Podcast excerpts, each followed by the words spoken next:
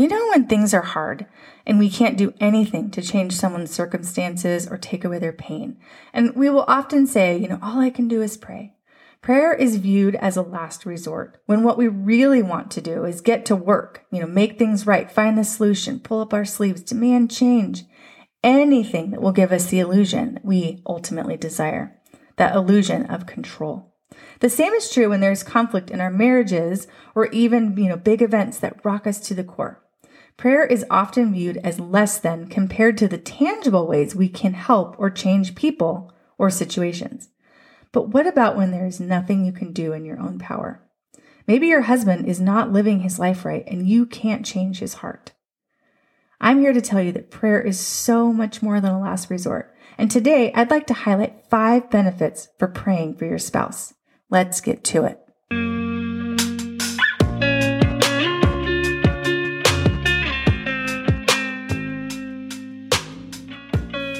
Hey there. Are you wanting to grow in your spiritual life? Your role as a woman, mother, wife? Maybe things are good, but they could be better. Or maybe you're lonely, hurt, and at the end of your rope. Either way, you've come to the right place. Welcome to Sacred Calling.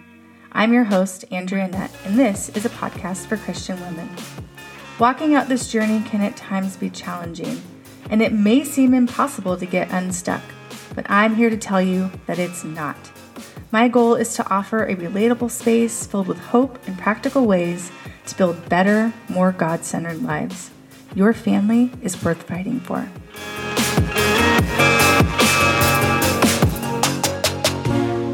My hope for today's episode is that you'll walk away feeling encouraged and with a renewed commitment to pray for your spouse. So, to start, I'd like to give a little backstory. Uh, years ago, my husband was struggling with addiction. Uh, everything came to a head, and the bottom essentially fell out. And as the dust settled and I picked myself up, I realized quickly that I was very angry. I was extremely resentful, and I was done.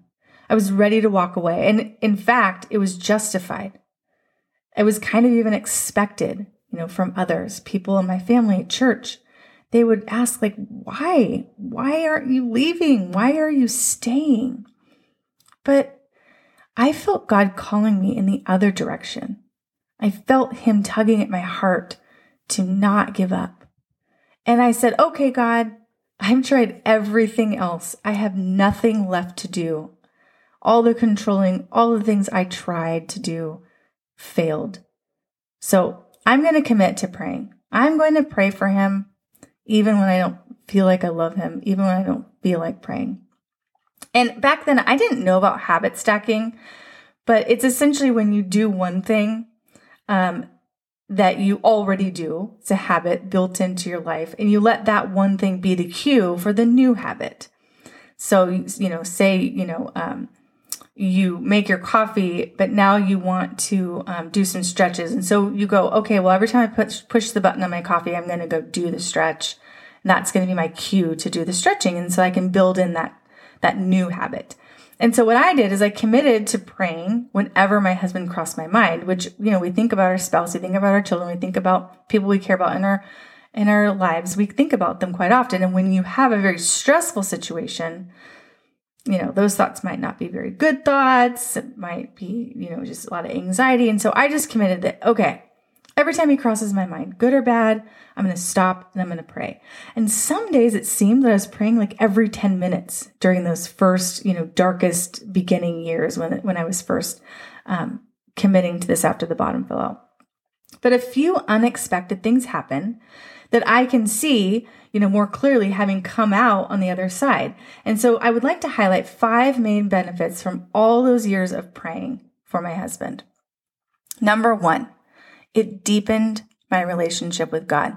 I learned to trust him with my future, with my husband, my children, his provision. And the biggest thing I trusted him with was my heart. You know, it had been shattered and I held million tiny pieces in my hands, and I had no idea how it could ever be made whole. And so that was the biggest benefit for me personally. Number two, it changed my heart. It changed the way I loved my husband and the way I loved myself. I put so much of who I was in taking care of my husband through his addiction, of helping him, of you know trying to find the solutions, of trying to control all those things, and taking care of the kids. But in a way, all of that just sucked the life out of me. I was trying to love within my own human limitations. And it wasn't until God showed me how how to love with an agape love. Agape is the Greek word for a type of love that doesn't expect anything in return. It is a love that goes against culture and what everyone around me was saying, you know, you don't deserve this. You can walk away. He doesn't deserve you to stay. And so it goes against what others think your response should be to a person who has caused you pain. And it is the sacrificial love that Jesus demonstrated. But that love can only be done when we allow God to use us to love others in this way. And I didn't know how. And so that was one thing, you know, that I prayed God, help me to love him the way that you want me to love him. Love without expecting, uh, you know, anything in return. Number three, all that prayer and praying for my husband and the situation gave me pay, peace. It gave me strength.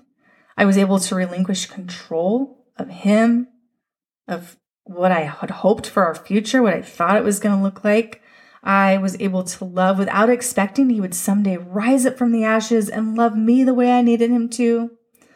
I was coming to terms with the fact that my husband is a human, you know, with his own brokenness and his own free will. And man, was that scary.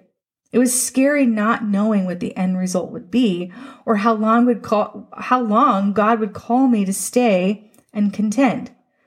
But the peace that I gained through prayer and through letting go and the strength to just live each day in surrender was an incredible shift that allowed God to then work on my brokenness.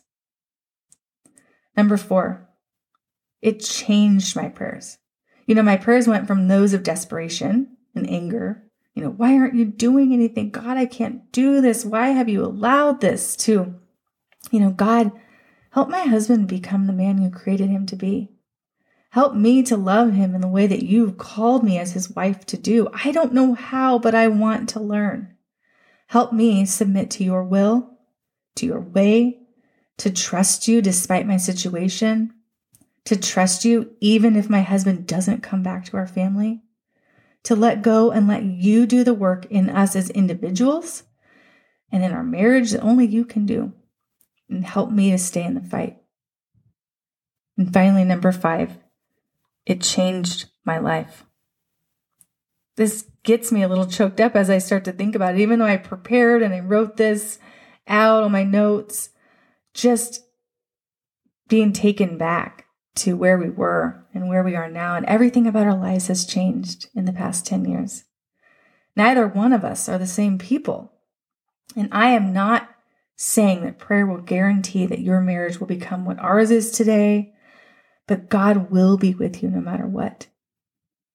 Prayer doesn't guarantee maybe the outcomes that we want, but all those things changed heart, the peace, the strength, just loving others in a way that I didn't know how to love before, all of those other things would happen no matter what my husband did. Those are the things that God wanted to do in my life. Um, and I know, you know, that if I hadn't learned to surrender and to allow God to heal me, that I would be bitter to this day, especially if there wasn't any sort of reconciliation. But prayer changed my heart. It changed the way I see people, the way I see those that are struggling. The things that I once thought were my sole responsibility are now shared and shouldered by the only one who can do the hard stuff. So, in closing, you know, having gone through the most lonely times in my life, I can feel the pain that you have. I know how it feels to be desperate, for it seems like it will never get better, that nothing will change. But I'm here to tell you that there is power in prayer you have nothing left to lose and everything to gain. So make a commitment today to pray for your spouse. It may be that it changes only you, but you are worth it.